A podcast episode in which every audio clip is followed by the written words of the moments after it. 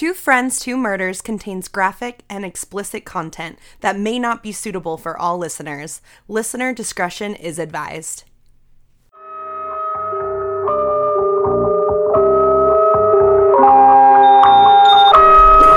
Nobody in an atmosphere like this has any contact with violence nor walks in any fear. Except who knows what hides in the private jungle beyond any respectable door. Two friends, two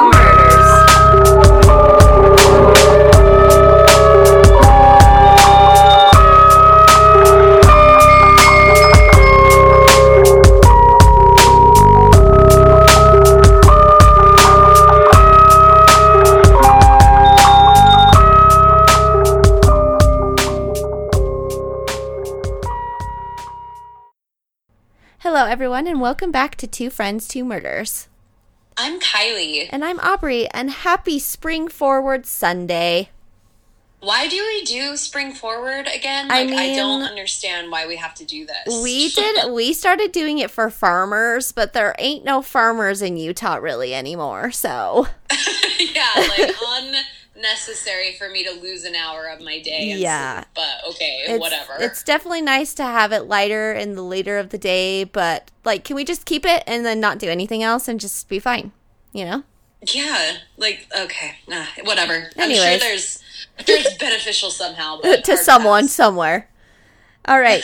Today we are talking about famous people who were murdered. Dun dun dun. Dun dun dun. And honestly, there were some celebrities that I didn't know were murdered, like for example, John Lennon, and I don't know why I didn't know that, but like I didn't. Cuz I feel like that's a big one. That's a big one. You know who I didn't realize, um, and I never knew that Marvin Gaye was murdered. That was also another one on my list. I was like, I don't know. I did had no idea. Me either. That one seems like another one that you'd like hear about, but like Yeah. and maybe other people know it, but I never knew that. Yeah, apparently he was shot and killed by his father. Yeah. at their house like they had like a disagreement and he ended up shooting him but he only was sentenced to six years sus- uh, suspended sentence and five years of probation Which is insane. Yeah. Like not only did you murder your son, but you murdered your son who's a celebrity. You think you Exactly. would get like slammed with Yep. like a conviction, but I don't I don't know. yep exactly it's freaking crazy um some other famous people that were murdered uh christina grimmie which a lot of people you don't know who that is but she was actually shot and killed after leaving a performance and i think she was a famous singer from the voice Yeah, Yeah. I never saw her season, but I had like heard about her because I don't think she, I don't know if she won, but she was really popular Yeah. afterwards. Still, Yeah, and she was apparently shot and killed by an obsessed fan, which I don't know how obsessed fans shoot and kill someone because how is that any but like how is that beneficial to you in any way? because like if they can't be friends with them, I they guess. can't be friends with anyone. I don't know, like the weird like control thing. But Yeah. when you talk about murdered celebrities, that's immediately where my mind went. Yeah. It was like obsessed fan, like Yep. obsessed stalker. Yep, exactly. Which I'm sure I mean that's kind of how mine goes, which you'll find out later. Ooh. Uh, another one of that most of people know is Sharon Tate, just from the famous, you know, Oh, movies yeah. and stuff. With yeah, so that she was also murdered, and she was pregnant when she was murdered.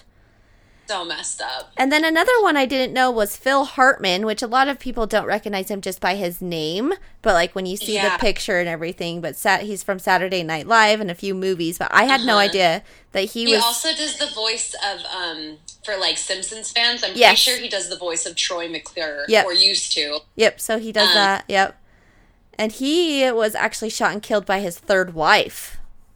Yeah, yeah. I looked into that one for a second. I can't believe it. It's so crazy.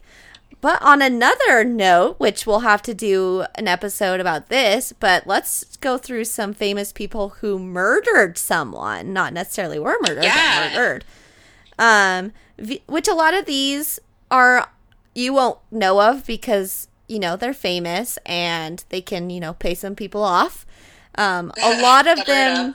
Are like car accidents. For example, Venus Williams, she was in a car accident in 2017 that actually killed someone Oh, but wow. you know he she didn't serve any time or anything and i believe it's because there was no drugs or anything involved it wasn't her fault but she did end up killing the guy God, that would be horrible. I Like, know. You know what I mean? Like, because what do they call? Is it just like accidental manslaughter? yeah yep and in that case it's like if there was if there was nothing involved like it literally was just an accident then you you, Yeah. you shouldn't be charged with it right it's not your fault like there's accidents happen unfortunately Yeah, exactly.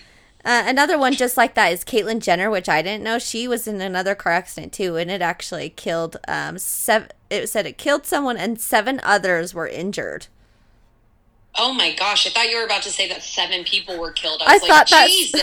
I mean, I thought it said enough, that. Holy shit! And I was like, uh, how do you not hear about those things? Yeah, Um, let's see, Matthew Broderick. He I don't know who that is. so he's Ferris Bueller. oh, yes, yes, okay. yes. Broderick, Matthew Broderick. Yeah, I was like, who is Bo Derek? Okay. I missed the R, friends. You're like, who's this man? That's not Ferris Bueller. Anyways, the same thing happened with him. He was driving the wrong way on the street and crashed into oncoming traffic. He, the killer and passenger in the other car both died from their injuries. Uh, Let's see, is there this one? Ted Kennedy. He is apparently a Kennedy who, which, whatever. He's famous. Okay, he's a Kennedy. yeah, He- political celebrity. Yeah, he actually hit a car that went into the water and it overturned, and the people ended up drowning. Oh my god. Yes. That's awful. I think of um and I don't know anything about the case, but I know there's that documentary with that famous football player, Aaron Hernandez. Yes. Did he like shot somebody in a club or something? Like I don't know a lot about the case. That's one that I need to look into. Yep. But Yep. So he was like a sports player or something. NFL. yeah, I'm pretty yeah, he's like a football player, Yeah. I think. Yeah, there's a few documentaries that you can watch. A lot of these are um car crash murders. Like it says mm-hmm. Snoop Dogg was charged with murder of a rival gang mem- member, but Okay, he was never actually served any time for it. That's interesting. Weird. Anyways, there's a few of them, guys. You'll have to look through them, but we'll do it as a theme one day. But Yeah, for now, definitely. we're we're gonna talk about famous people who were murdered. Okay, who did you pick? I am doing Versace, Giovanni Maria oh. Gianni Versace. Let's hear it. Let's do it. So, Versace was born December 2nd, 1946, in Reggio Cal- Calabria, Italy. You know, whatever. I can't speak it. I can't speak it. um, he had three siblings, but his older sister actually ended up passing at the age of 12 due to an improperly treated infection. So he just had his two si- other siblings. Uh, Okay. Versace was strongly influenced by ancient Greek history from a young age due to his birthplace. Apparently, where he was born, there was like a lot of history there. So he was That makes sense. yeah, so he just started getting into like historical landscapes, design, things like that from a very young age. He Okay. ended up attending a school where he studied Latin and ancient Greek without ever actually completing all of his courses. So I'm guessing this was like college or something. Um, Yeah. Versace began his apprenticeship at a young age at his mother's sewing business. So his mother also was into fashion. She had a sewing business on the side, and he kind of got into the fabrics and things with that. Um, There he became also interested in architecture. So he was interested in both. Both have to do with design, right? But he actually ended up going more to the towards the fashion end, as we know. okay, so it's like kind of like a family trait at this Um, yeah, point. Yeah, exactly. So at the age of 26, he moved to Milan, Italy to work in fashion design. So in 1973, he became the designer of, I think it's a Biblo, Bilblos. I don't know. It's an Italian line, okay, guys? I have no idea. yeah. So a few years later, Versace presented his first signature collection line for women at the Art Museum of Milan. So this was like the first thing that he was getting out there that kind of people started to notice him, right? So, um, in September of the same year, he opened his first boutique where Versace quickly became a sensation in the fashion scene. So he started opening up stores. He was really known for his vivid colors, bold prints, and sexy cuts. I don't have any Versace, but that's probably because I can't afford it. I, my closet's full of it. Just of course, Of it. I knew it. Oh, I that's knew all it. I wear. You're so classy. um, from I nine- wish. Can you imagine? that would be pretty cool. I would expect you to give me some clothes, okay? Of course I would. Thank you so much. of course I would.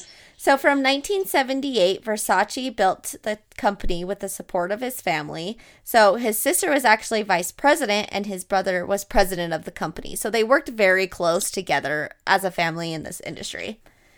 Um, later on in 1982, Versace expanded his business into jewelry and housewares such as like china and furnishings. So, Versace's empire became known for employing celebrities in his marketing campaigns, which I feel like that's how most of these big people are, right? These celebrities, Yeah. they start noticing their fashion, they get into it, they start putting them front row at the fashion shows, wearing their clothes. That's how they get out there. Um, so he was very popular at this point. He also started, uh, he is known for inventing the supermodel Vogue of the 1990s. So he was very popular in the 1990s. Um, okay. It's said that his empire was valued at $807 million. Jesus. Yeah. So he That's had insane. he had about 130 boutiques across the world and I'm sure he was also selling his clothing lines in like department stores and things like that. Maybe not department stores, but like, you know what I'm like saying. high end. Yeah. Yeah. for sure. So, um, Versace ended up meeting his partner, Antonio Demisio, a model, in 1982, and it, he was with him up until his death. So they had a very long relationship. Um, On July 5th of 1997, instead of having his assistant walk to pick up his morning coffee, Versace decided it was a nice day and he would go himself. So things are about to take a turn. Um, when he returned home, he was shot point blank execution style with a caliber on the steps of his own home. Um, Jesus. Yes, Versace was still alive until he ended up dying at Jackson Memorial Hospital at 9:21 a.m. Oh my god. At the time of his death, he was 50 years old. So, now we'll kind of get into the details of his murderer. Uh, Versace was murdered by Andrew Cunanan. So, Andrew was born August 31st, 1969, in National City, California, to an Italian American family. So, Andrew was a very bright student. He had an IQ of 147. He attended a bishop school. Um, yeah, so he was a really smart kid. Um, yeah. Though he seemed he was a bright child and he had a future ahead of him, he started to develop a need to lie and become a prolific liar. I don't know if it was just something that he enjoyed. He liked to lie to people. I don't know what he was doing. Yeah. Um, he identified as gay in high school and he ended up having affairs with wealthy wealthy older men. So this is kind of how he got into this realm of the wealthy, famous people Yeah. area. You know, this is kind of how Right, he right, right. got Into it. that scene. Yeah, exactly. So he graduated from high school in 1987 and ended up enrolling in the University of California, San Diego, where he majored in American history. Uh, when he was 19 in 1988, his father deserted his family and ended up moving to the Philippines. So he kind of started to be rebellious at this time. Um, he was still having his affairs with these older men, but it was still kind of in secret. But then after his father left, and maybe it was something that he was trying to keep it low key for his father, he kind of went a little crazy. So, Okay. um, he began going to local gay clubs and restaurants. His mother was very religious, so she did not understand his sexuality and what he was doing with his life. So he kind of ended up just totally boycotting his family and not really having anything to do with them. Um, Yeah. It was later said that he suffered from antisocial personality disorders, which resulted in a lot of his lying and anger. Like he was struggling with that, with being gay and things like that. So it kind of all just went together. Okay. Um, in 1989, he ended up dropping out of college and settled into the Castro district of San Francisco, which was actually known to be like a huge area for LGBTQ culture. So a lot of people were living there with the same, you know, sexualities and things like that. Okay, so Um, he feels like he finally found his yeah, people, like exactly. his tribe and stuff. Yeah, exactly. So even in his adult life, he continued to befriend wealthy older men, having affairs with them. He was actually doing this and he would like live with these wealthy men and basically mooch off their money. So he would live with these wealthy men. They would pay for his life and for him to do whatever he wanted, just basically to have him as a sexual partner. Yeah, he's a sugar baby. Yep, Okay. exactly. Um, it's also it. yeah, exactly. It's also believed that he was dealing drugs like opioids, cocaine, and marijuana. So now he's starting to experiment with drugs. Um, Okay. Because of his relationship with these wealthy men, Andrew would be in the same crowds that Versace, Versace oh my god, that Versace would also be a part of. So this is kind of how he got to know who Versace was. Um, it's said that they first met when Versace was in town to be fitted for an opera, but friends and family denied that they actually never met in person. Like maybe they were at the same parties or in the same area, but they were never actually face to face. So there's a lot of back and forth Yeah. with that. Um, Okay. In September of 1996, Andrew ended up breaking up with a wealthy older man that he'd been seeing.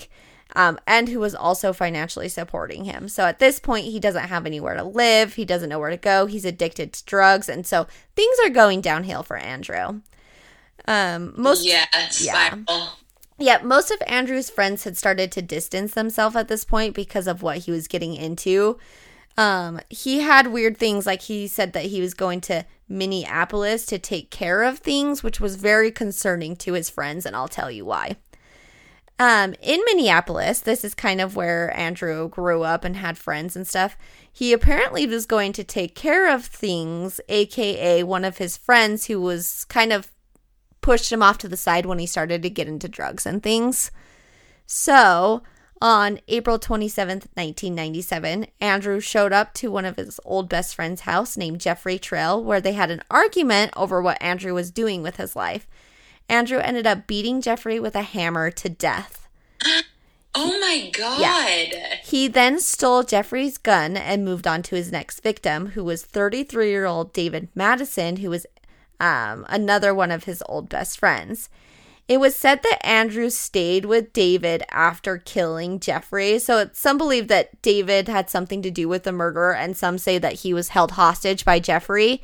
Either way, he ended up killing Madison, and his body was found near a lake with a gunshot wound to the head, which was from the gun that he had taken from his old friend Jeffrey, who he killed with the hammer's house. So, Holy shit. That just, just- went from like Yeah. Spiral to like Yes. whole, oh my god. so he's on a rampage at this point. Um, yeah, exactly. On May 4th, Andrew drove to Chicago and ended up, ended up killing 72 year old Lee Milligan, who was a real estate developer. They found him with his hands and feet bound and his head duct taped. Andrew ended up stabbing him more than 20 times with a screwdriver, slit his throat, and then stole his car. What for? Just because he's on this rampage now? Yeah, I don't know if money this. for, oh my god. Maybe he was connected to this man somehow, like they had had an affair at some point. Maybe he went to him and asked for money and he wouldn't give him anything, but there's not a lot of information about their relationship. Weird. Oh my So- gosh, that's awful. Yeah, so authorities noticed that Lee's Lexus was missing and began to track the phone that was inside this car. Um, it was activated on May 8th in Philadelphia and again on May 9th in New Jersey. So the police was assuming that this was like where their murderer was. He stole the car and he was making his way somewhere. Yeah. Um, on May 9th in uh, New Jersey, Andrew shot and killed 45 year old cemetery caretaker William Reese. The only reason police believe that they killed this guy is so that he could switch cars. So now he's ended up stealing William's car. So, so basically, anyone that's crossing his path right Exactly. now is like in. Yep, exactly. So on May 12th, Andrew began staying at the Normandy Plaza Hotel in Miami Beach, Florida, and he was paying with cash, so no one really knew where he was at this point. Um, the FBI had no leads to where he was. He was even on the ten on the FBI's ten most wanted list because it had been two months since he had been sighted, so they had no idea where this guy was. Yeah. Um, on July 7th, Andrew used his own name to pawn something off at a local pawn store, which was really stupid of him because obviously the police are looking for him. So now they're trying to collect. Yeah. So now they're connecting a timeline together. a few days later, on July 14th, Andrew checked out of his hotel, paying for his last night there. And on July 15th, around 8:45 a.m., Andrew walked, walked up to the steps on Versace's home and shot him in the back of the head, once in the cheek, and with the same gun that he killed the two other people with. So at this point, he's killed, I think, five people. And Versace just happened to be like his last note. Like he was trying to get to Versace this whole time. Um, witness, is insane. Yeah. Just yeah, because he's a fan. yeah. Because So he's like obsessed with him. people think it's because um he was a, a fan and that he was trying to get in with Versace at some point, but he couldn't. It's so weird Yeah. about because people say there's no connection between the two, but then there's also people who say they've met, whatever. It's very weird. And I'm sure it's just because they're trying to keep Versace like obviously like he's a rich man, like he's like got this family, he's got money, maybe they're paying people off. I don't know. You know, it could have literally just been because he was uh, in his way. You know. Um, Yeah. on July hell? twenty third, nineteen ninety, or they say that witnesses say that Andrew fled to like a nearby parking garage. But on July twenty third, nineteen ninety seven, Andrew's body was actually found in a luxury houseboat in Miami where he had shot himself in the head. So- really? Yes. Holy shit. Andrew's motivation remains unknown. At the time of the murders, there was extensive public and press speculation linking the crimes to Andrew's alleged disco- discovery that he was HIV positive, although an autopsy revealed that he was HIV negative. So, again, there's so much back and forth and speculation about what happened that there's no like They're just clear trying answer. to figure out why the hell Yeah. he did this. Yep. Um, although police searched the houseboat where Andrew had died, he'd left no suicide note and there was very few personal belongings. So people say that Andrew was obsessed with Versace's design and often bragged about how they were close and had a relationship together. And maybe because Versace was denying this, that made him angry. So yeah. in the end, um, Andrew was cremated, and his remains are at the Holy Cross Cemetery in San Diego. Versace's body was cremated, and his ashes were returned to his family in Italy. Um, a lot of people came to his funeral, including people like Elton John and even Princess Diana. Um, Wow. yeah, after his death, he left all of his estate to his family. So pretty crazy. He just went. I just can't even imagine like not knowing somebody and then just like creating like this, you know, they, they like think they know you and for some Yeah. reason want to kill you. Like Yeah. what the fuck? It's crazy. And there's actually a Netflix documentary, I think it's Netflix, that I watched a while ago about the whole story behind this. And one of the guys from American Horror Story actually plays Andrew. It's pretty good. Well, that's wild. Yeah. So there you guys have it. There's Versace's story for you. Okay. Ugh. um don't be a famous designer or I guess. are be super super careful about when you Go get go your own coffee. public. so creepy Yeah. I like can't even imagine the shit that celebrities get. Like I all know. the creepers like online, like all like the stalker stories you hear, like it's just so messed up. I know. It's crazy. When listen, when me and Kylie get famous, we're gonna have a security team, okay? Yeah, don't mess with us. Yeah. Um, okay, so my story is about, or my case is about Judith Barsi. Okay. And you may not recognize her name right off the bat, but I'm pretty sure like any 80s or 90s kids will recognize her voice. okay. So I'm going to play a clip from her two most popular movies. Okay. So let me pull that up real quick. Oh, God.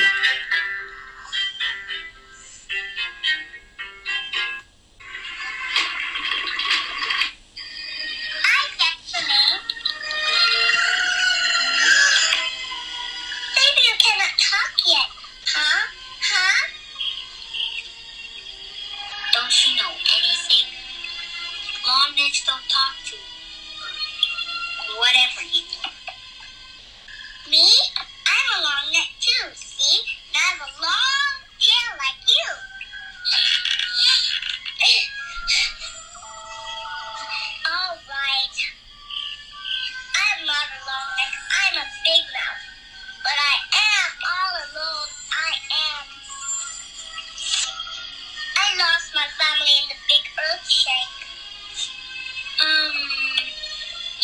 with me? Yes. Oh. oh yes, yes, yes. I do. I do.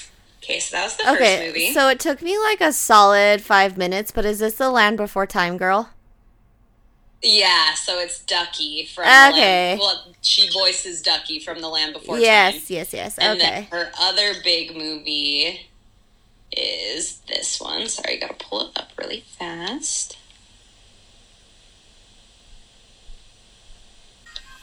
I want you to take care of Itchy. You know, just while I'm gone. You got a home now, and he doesn't have anybody. Don't worry, Charlie. I will. Well,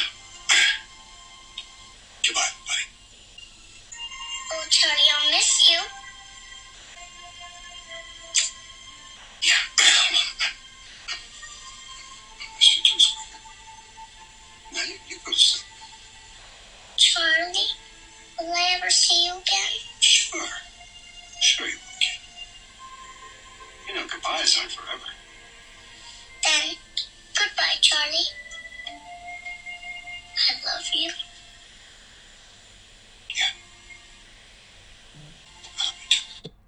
Okay, so she sounds those so are the two cute. most popular movies. she, What? she sounds so cute. So cute. Um, yeah, so I guess I should preface this with a trigger warning that this Yes. case involves a child and a lot of abuse. So, um, so anyway, for those of you that still didn't recognize that, that Ju- Judith Barsi was a child a- actor who voiced the character of Ducky from The Land Before Time, and Anne Marie, the little girl in All Dogs Go to Heaven. Oh, Um, she also had a bunch of commercials and different sitcoms under her belt. Her first commercial and big break, she was out with her parents and they were all out together, and a casting director noticed Judith and cast her for a commercial for Donald, Donald Duck Orange Juice. okay. Um, from there, her career career just kept going, and she had appearances on The Twilight Zone, Growing Pains, Punky Brewster, um, so a bunch of like '80s shows. And then um, she also landed a part in The Revenge of Jaws, which I think is like the second or third one, but honestly, I'm not sure. So Yeah. someone that knows Jaws better can let us know Okay.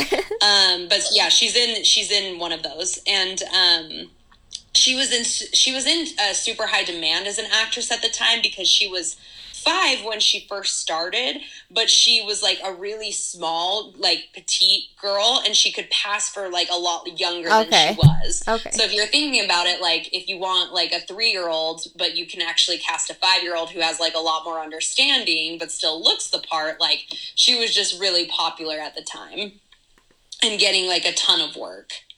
So here's just a little bit of a background on her parents and family life.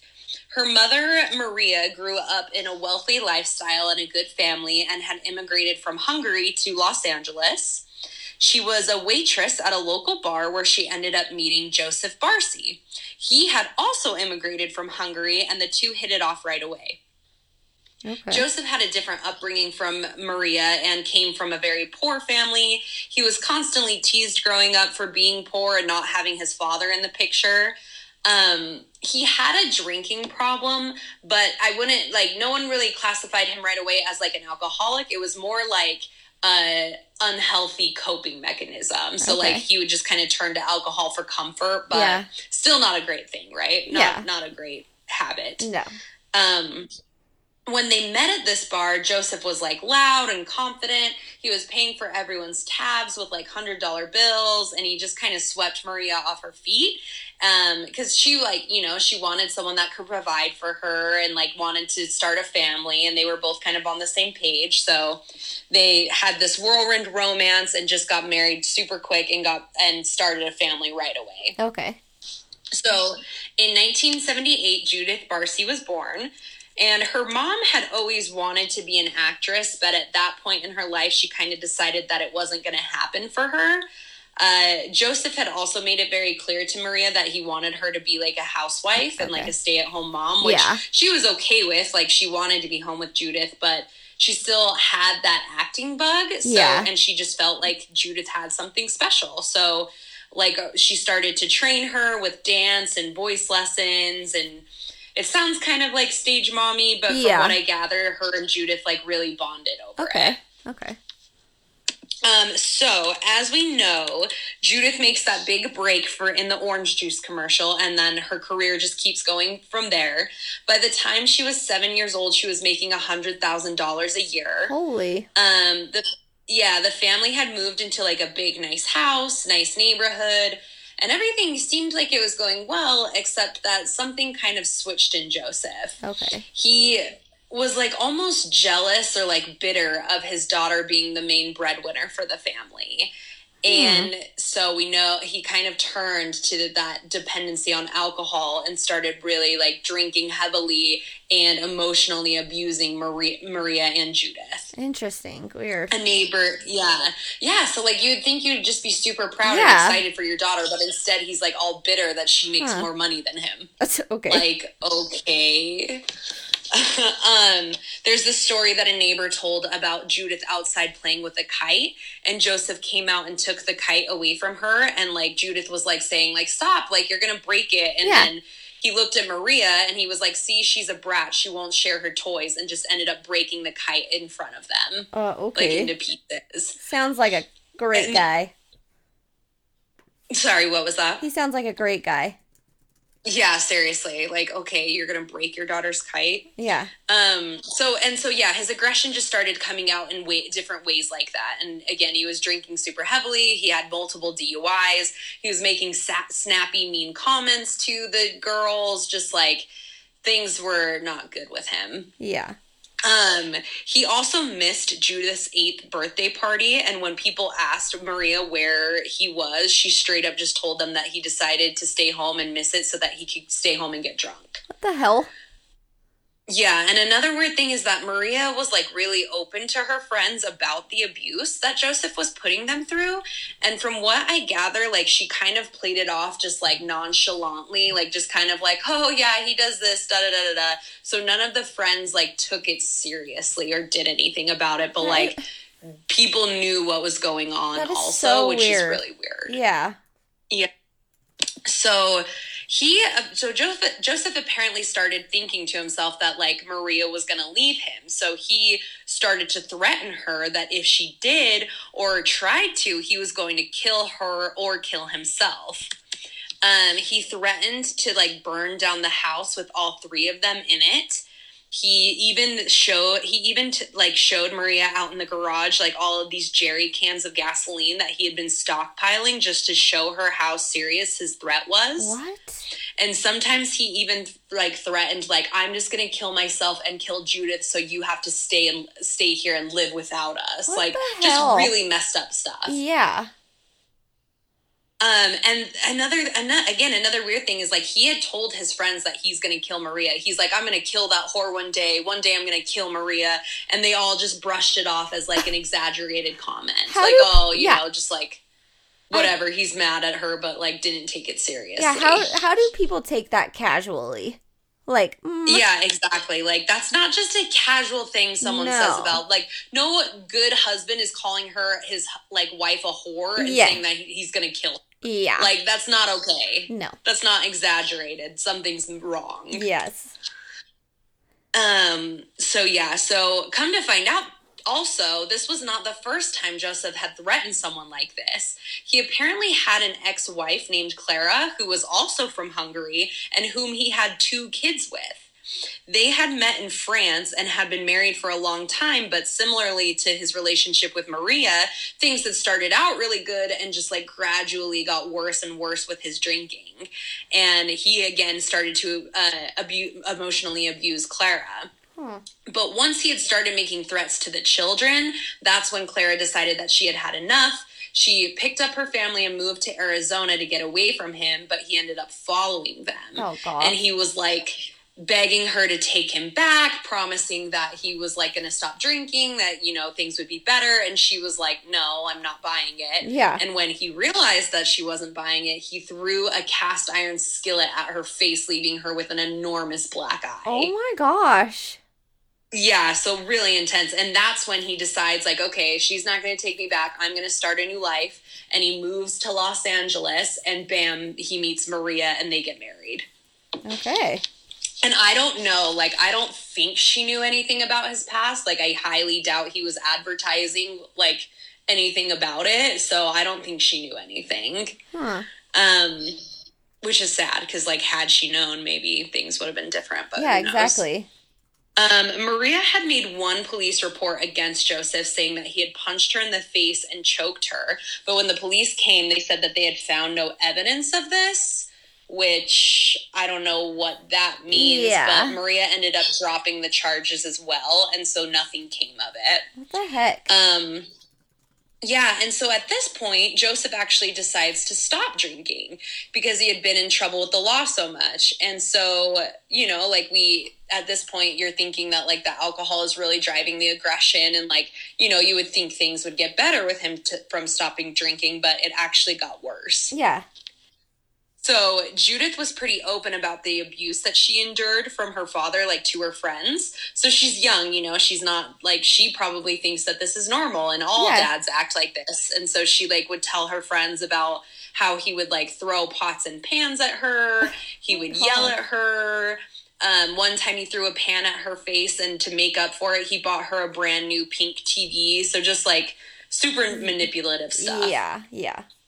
Um, so fast forward to Judith is nine now, and she has landed the role in that Jaws movie, and it's filming in the Bahamas. And it's going to just be Maria and her traveling to the Bahamas, and so he must have gotten freaked out, like thinking like, oh, maybe they're like not going to come back. Yeah. Because so he ends up going into Judith's room when she's packing for the trip, and he holds a knife up to his nine-year-old daughter's neck and tells her that if her and her mom don't return after shooting this movie, he's going to cut her throat. Oh my gosh. Yeah, it's disgusting. But yeah, oh my god.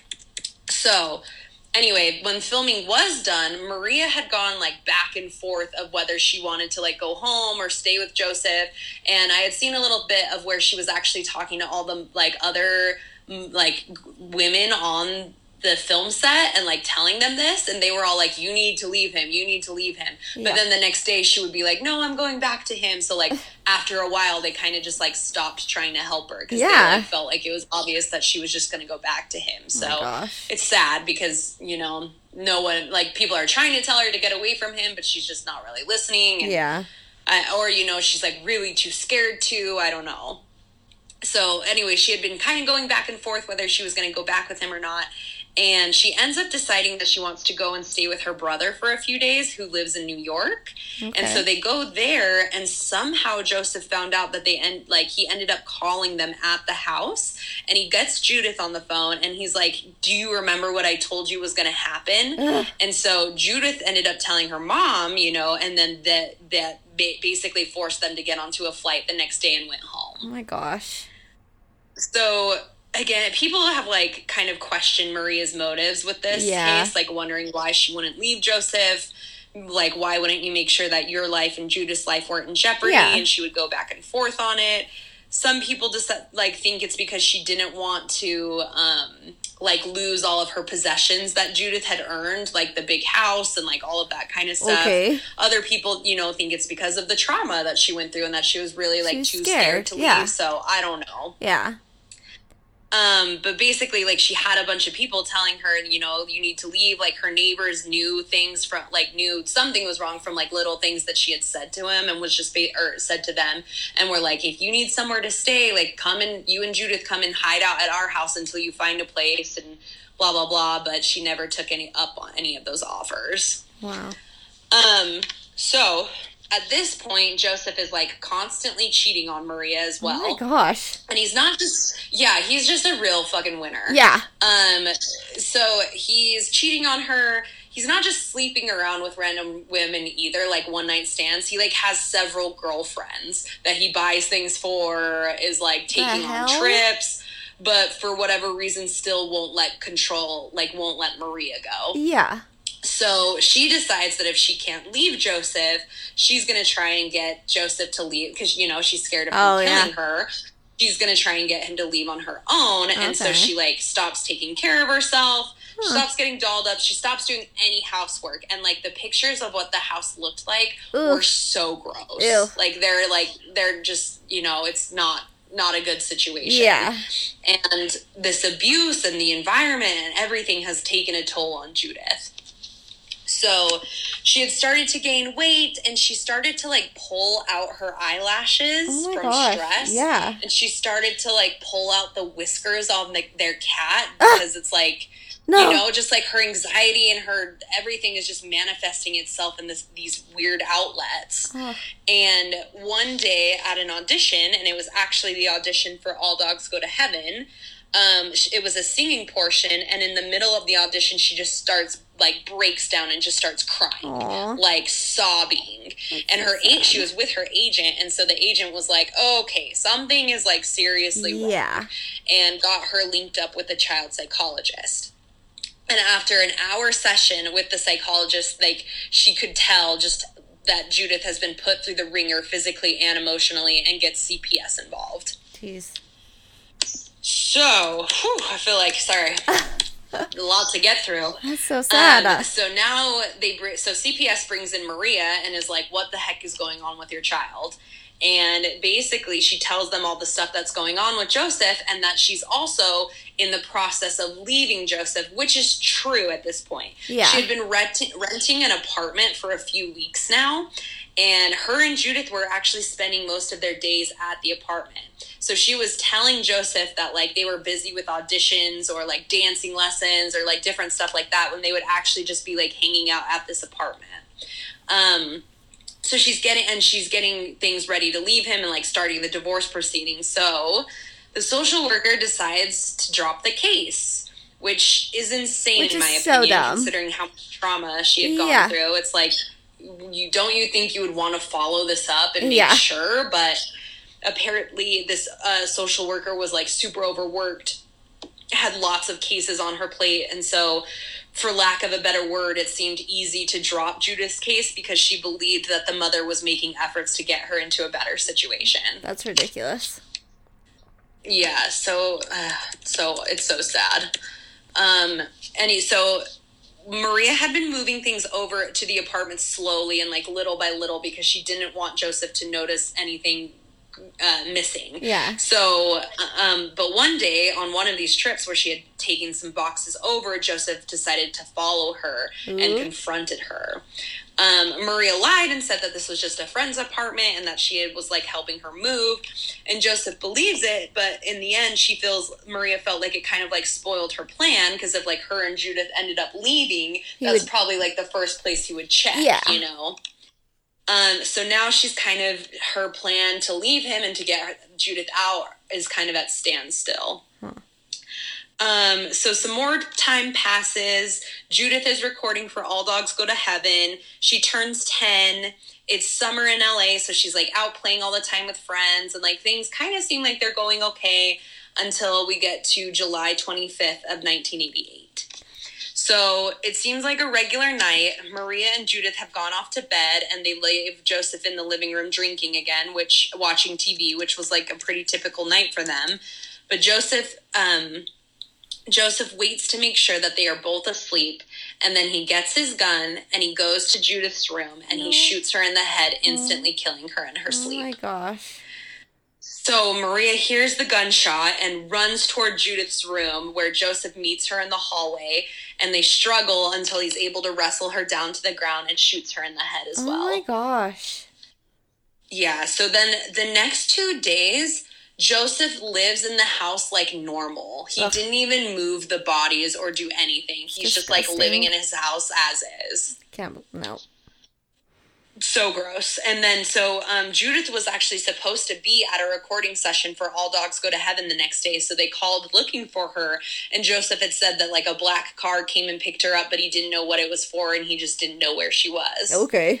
then yeah then on july 27th one of the neighbors eunice said that she had heard an explosion and noticed smoke coming out of the house and Oh, so no. this like older lady tries to pull her garden hose over to the house and like tries to put out the fire Oh my God. but obviously it's not gonna work. successful Yeah. and the when the fire department came they found three dead bodies Oh and the explosion that eunice heard was actually the gunshot of joseph killing himself. Oh my gosh. They were also able to confirm that the fire was started with gas and originated from Judith's room. So obviously arson. Yeah, so obviously, you know, he killed them, set the house on fire, killed himself. Yeah. Jeez. Um, so yeah, so it's just really sad. Um, her last role was the voice for Anne Marie in All Dogs Go to Heaven, and the release of the movie was in November, so she never got to see it. Sad. The ending credits is a song called Love is Forever or something like that, and it was dedicated to Judith and her memory. Aw. Judith and Maria are buried together with matching headstones. Um, it's such a super sad case, and there's just a few weird facts that I want to go over real quick. It, Judith's first first television role that she had ever got was this like TV movie called Fatal Vision, and it's just so surreal because it's basically about a father who ends up killing hmm. his pregnant wife and two daughters, and Oh Judith gosh. played one of the daughters. Jeez. Isn't that so weird? That's crazy. And then just this last little thing. There is also a family that now lives and i don't know this might be a little older but there's a family that also lives in the house who swears they had no idea like what had happened there when they bought it but they claim that it's haunted. Uh, so probably. they claim that there are like I know, right? They they claim that there's like cold spots all over the house. The garage will open and close on its own, and the father particularly says that whenever he stands in the hallway where Maria was Yeah. killed, he feels like there's this like dark presence standing Ew. over there watching him. Ugh, I don't like it. So anyway, take that for what you will, but it's just a really super sad case, and like so this poor girl was like on the rise, like such a like big child star, and then never got to you know Yeah. she just didn't even have a chance because her father was a horrible human being, and then like her mom wasn't able to get her out for whatever reason. Yeah. Oh, so sad. I've super messed up. I've heard like I know I didn't know her name like you said, but like I knew the girl that played in The Land Before Time had passed. And I didn't know like the Yeah. whole story behind it. That's so crazy. Yeah, super weird. And like it's crazy how much stuff she was in. Like you don't Yeah. like she's in like a ton of different things that I was like, whoa, like I only knew uh, her of the land before time and then That's all I you know, knew. You just realize Yeah. That's so sad. yeah, it was just sad, super sad. Well, there you guys have it. Maybe if you're planning on becoming famous in your future life, maybe rethink it. I don't know. Yeah. Something. I don't know. I guess it's not always the fans though. It's not always the fans. It's not always the fans. That's you know, yeah, like I said earlier, my you when you think of celebrities being murdered, Yep. it automatically goes to like a crazy obsessed fan. Yep. But you know, just it's like usually people close to them, which is so fucked up. Like a lot Yeah. of murders. Yeah, it's so crazy. Well, there you guys have it. Happy Sunday. Hopefully you enjoy this episode, even though it's a little uh, on the sad side. Mm-hmm. Mm-hmm. Till next time. Till next time. Bye. Bye. Thanks for listening to Two Friends, Two Murders. Go follow us on Instagram at Two Friends, Two Murders Podcast. Episodes are available on both Apple Podcast and Buzzsprout. Don't forget to go leave us a review and share the episode with your friends. If you have any questions, comments, or suggestions, feel free to reach out to us via Instagram or email us at two friends two murders podcast at gmail.com.